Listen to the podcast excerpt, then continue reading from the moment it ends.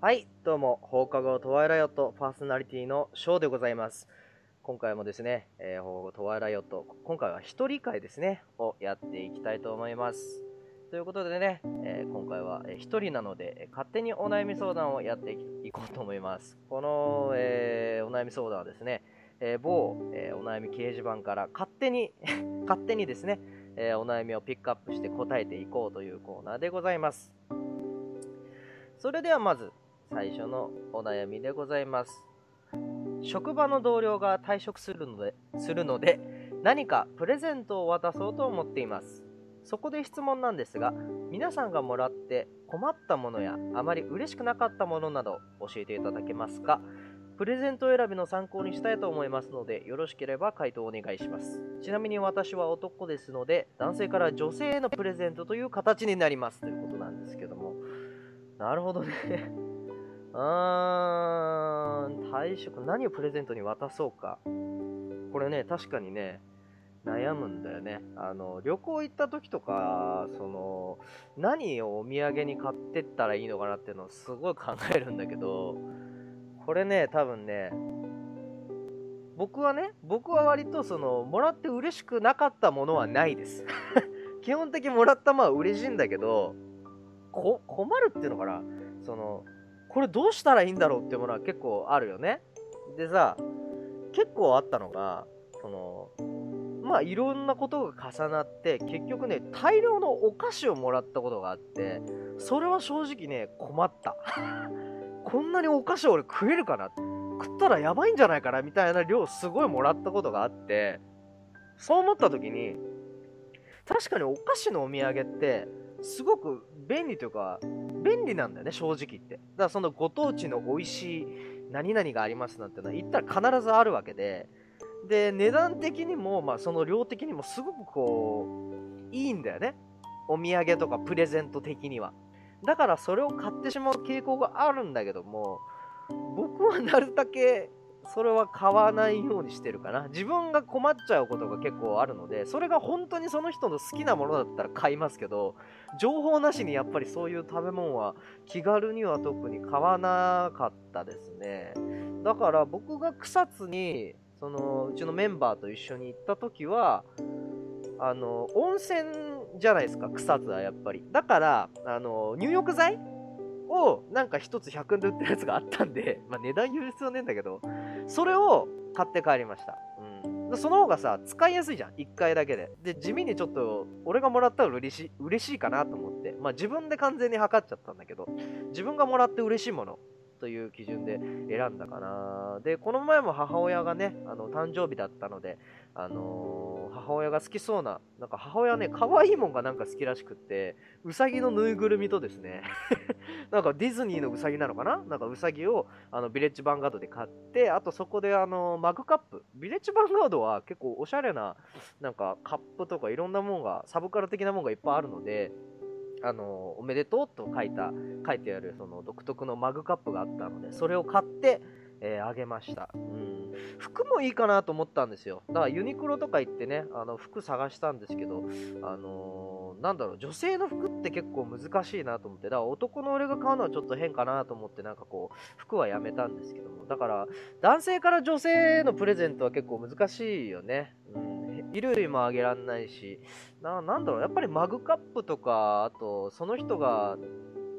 どんなもん好きかっていう情報を前もって知らないとやっぱきついよね。うん。だそういう時はもう無難にキーホルダーとかでいいんじゃないですか？だからほら、お守りキーホルダーみたいなのあんじゃん。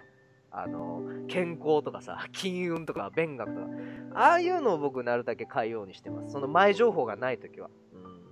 だ前情報とかある時ありますよ。あの、この前も、あの、ずいぶん前に話した居候させてもらった、あの、お家がですね、ワンちゃん飼ってるんですけども、旅行にちょっとあの、週末出るから、ワンちゃんあの、ペットホテルに預けると痩せちゃうんですって。老犬だから。だからいろいろ面倒見てほしいんだけど、いいかなって言われて、喜んでいいですよって言って、で、まあ、あの、ワンちゃんの世話した後に、ちょうどあの、その、お父さんですね、が誕生日だと言うから、あの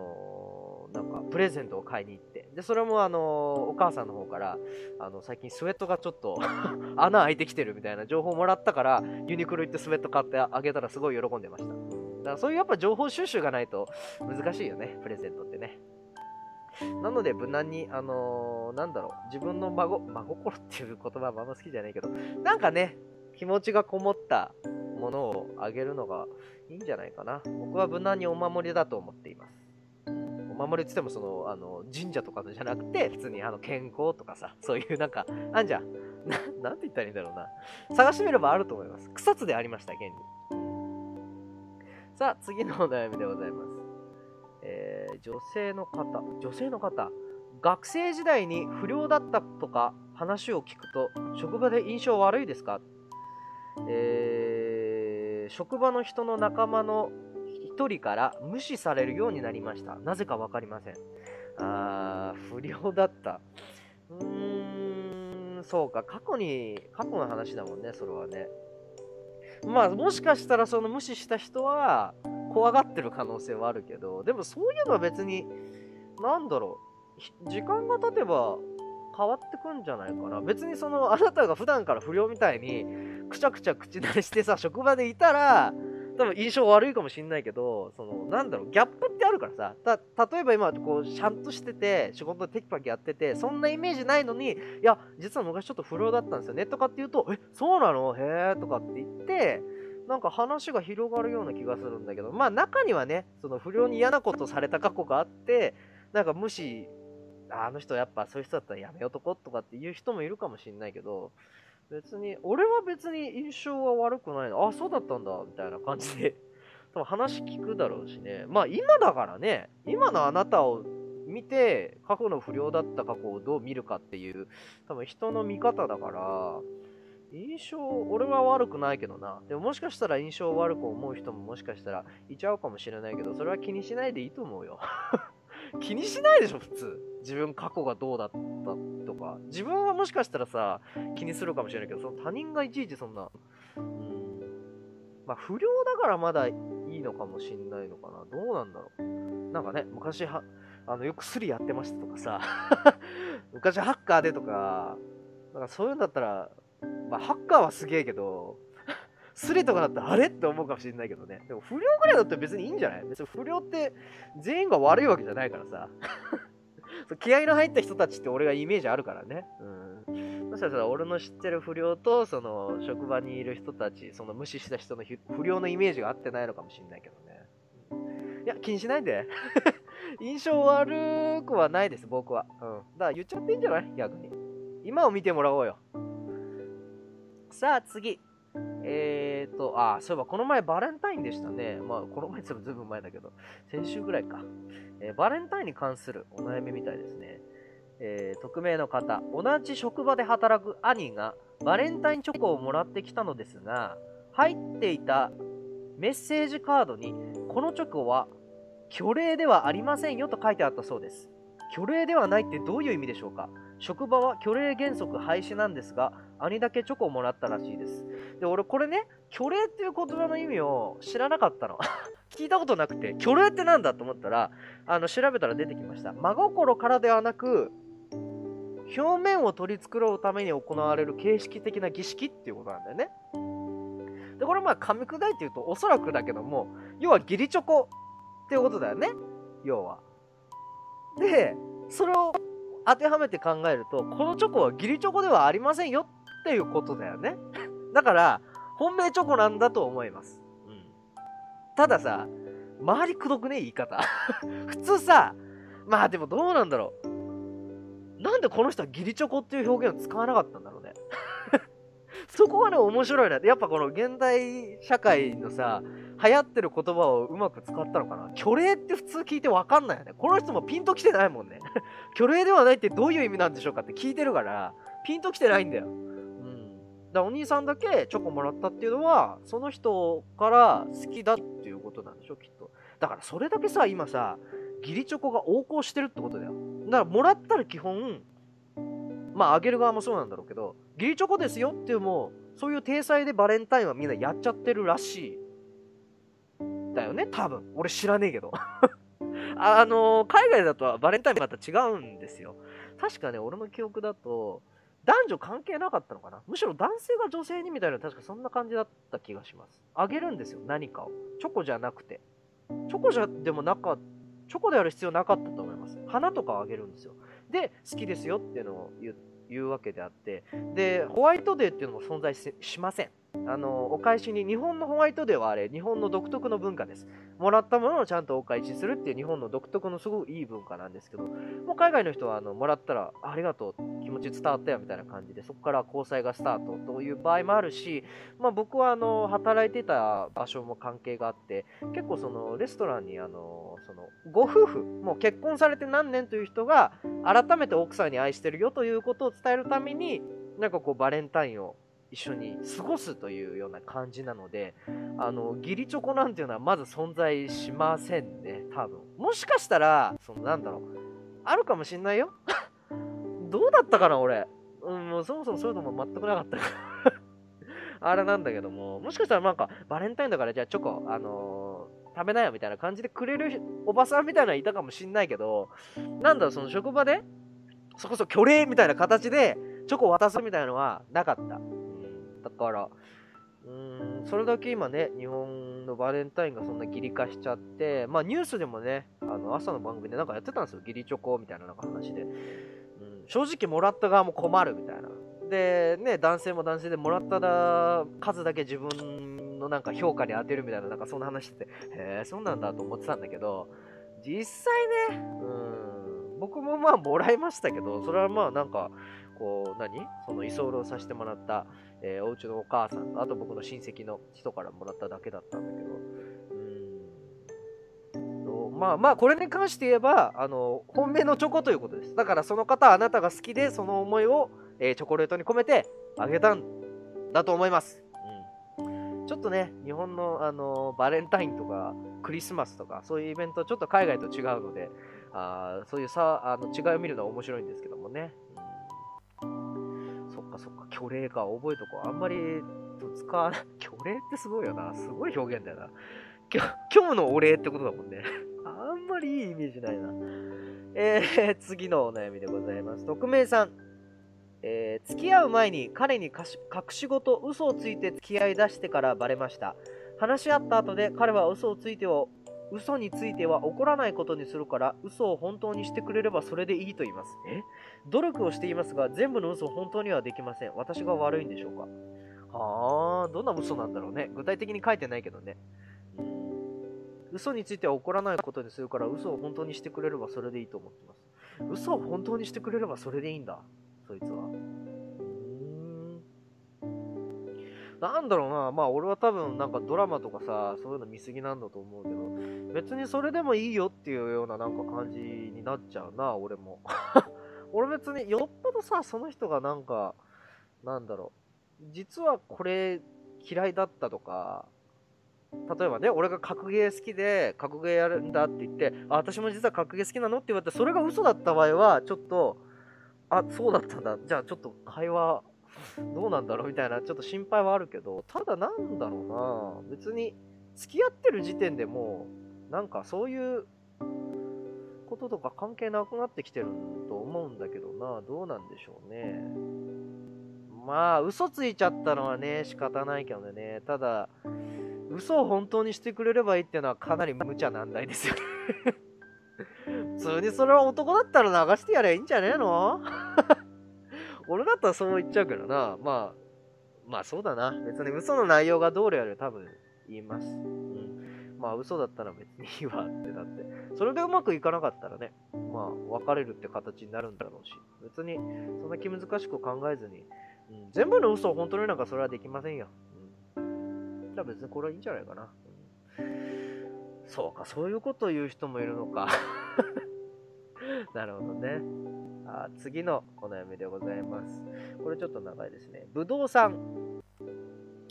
人を見下すことをやめたいです。イラストとデザインの仕事をしています。疲れるとすぐに SNS などにアップされている趣味でやっている同じジャンルの人とイラストを比べて自分のがうまいだのしょうもない優越感に浸ってしまう癖がどうしても抜けません。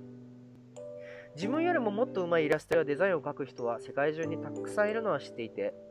もっと頑張って上手くならないといけないしそんなことやってる暇があったら仕事して練習してた方がいいのも分かってるし、こんな性格悪いことやってる自分にも自己嫌悪だらけです。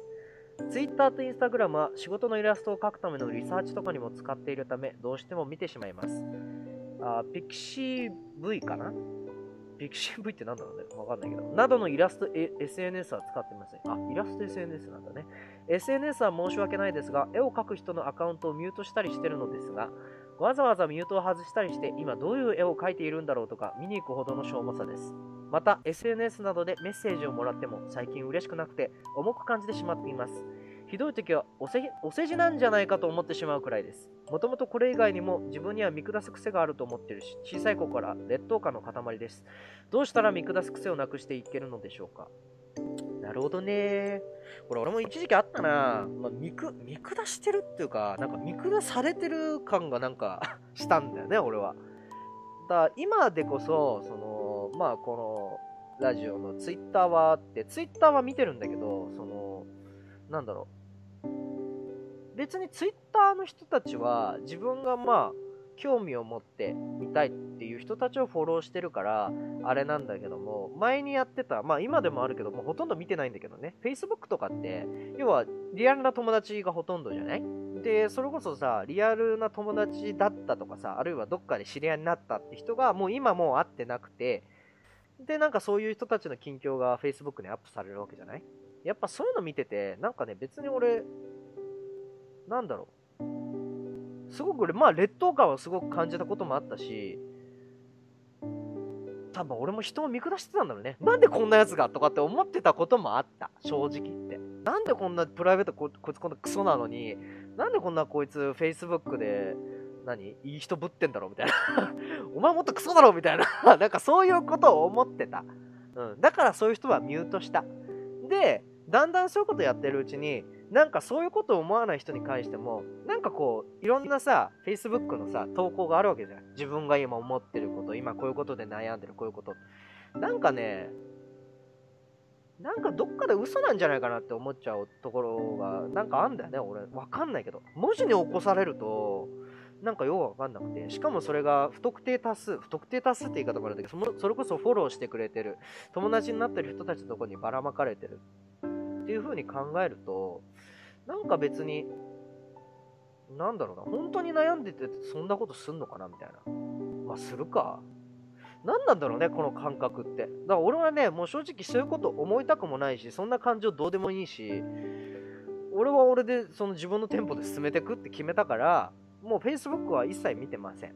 で、いろんなお知らせとか来るけど全然気にしないし、友達申請もまあ来るけどそれはあくまで連絡手段っていうだけで、Facebook はもうほとんど見てないです。まあ、ツイッターは見るけど別にそんなになんかこう、うん、まあ、中にはね、自分の近況とかさ、いろんなね、こういうこと思うんだ、ああいうこと思うんだなんていう人の話を見たりとかはまするけど、別にそんなのも、うーんぐらいでも流して見ちゃってるし、あとまあこの人を見下すということに関してですけども、なんだろう、もうこれは自分がどういうふうに思う、なりたいかですね。僕はもうね、下見たら仕方ないっても思ってます。なんか、なんだ、自分より下っていう言い方も今正直わからないけども、どういう人が下なのかね、わかんないけど、その、やっぱり下を決めるよりかは上を決めた方がいいと思います。だから上を決めて、俺ああいう風になりたいとか、あれに目標に向かって進もうとか、あるいは自分のね、あの具体的な追っかける背中がないんだったら、まあ、理想の、まあ、幻と言われるようなものかもしれないけど、まあ、夢と呼ぶ人もいるけどね、それを。それをひたすらね、なんか追っかける方が僕は今後のためになると思います。でね、あのたまによく、あの一流の人国人人とかがさ、クズと飲みたいとかさ、言う人いるじゃない？まあ誰とは言わないけど。そういう人もいるわけよ。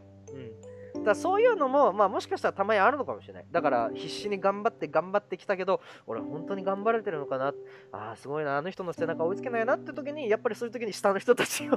それこそ見ると、ああ、俺でも頑張ってるんだなって思えるとかさ、多分そういうのもあるのかもしれない。だから、まあ、まず SNS を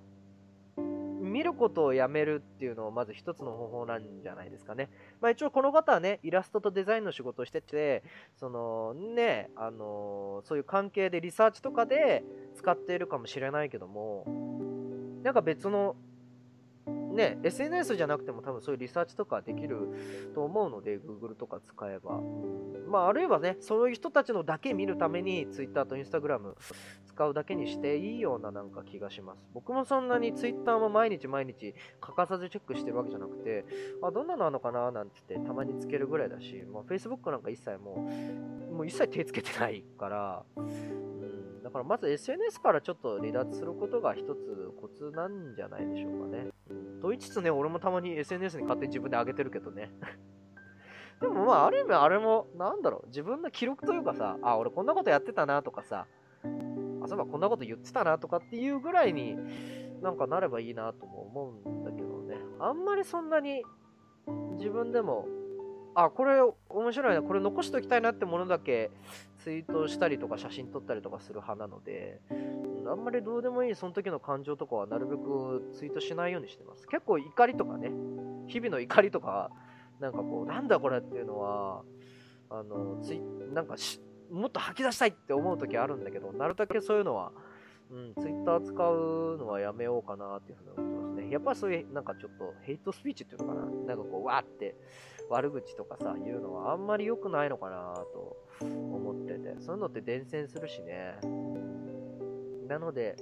そうだな。やっぱり SNS ってね、そういう部分ああるよね。食レポとかさ、なんかしてる人とかいて。まあその人が本当にさ、あの好きっていうか、よく知ってて、あ、やっぱこの人こういうの好きなんだなとかってわかるけど、普段そんなことないやつがそんなことやってると、なーにこいつやってんだろうとか思っちゃうよね。もうそれはね、仕方ない。でもそういうのも勉強だと思うけどね。そういうのも言ってたら、あー、こいつ痛いなとか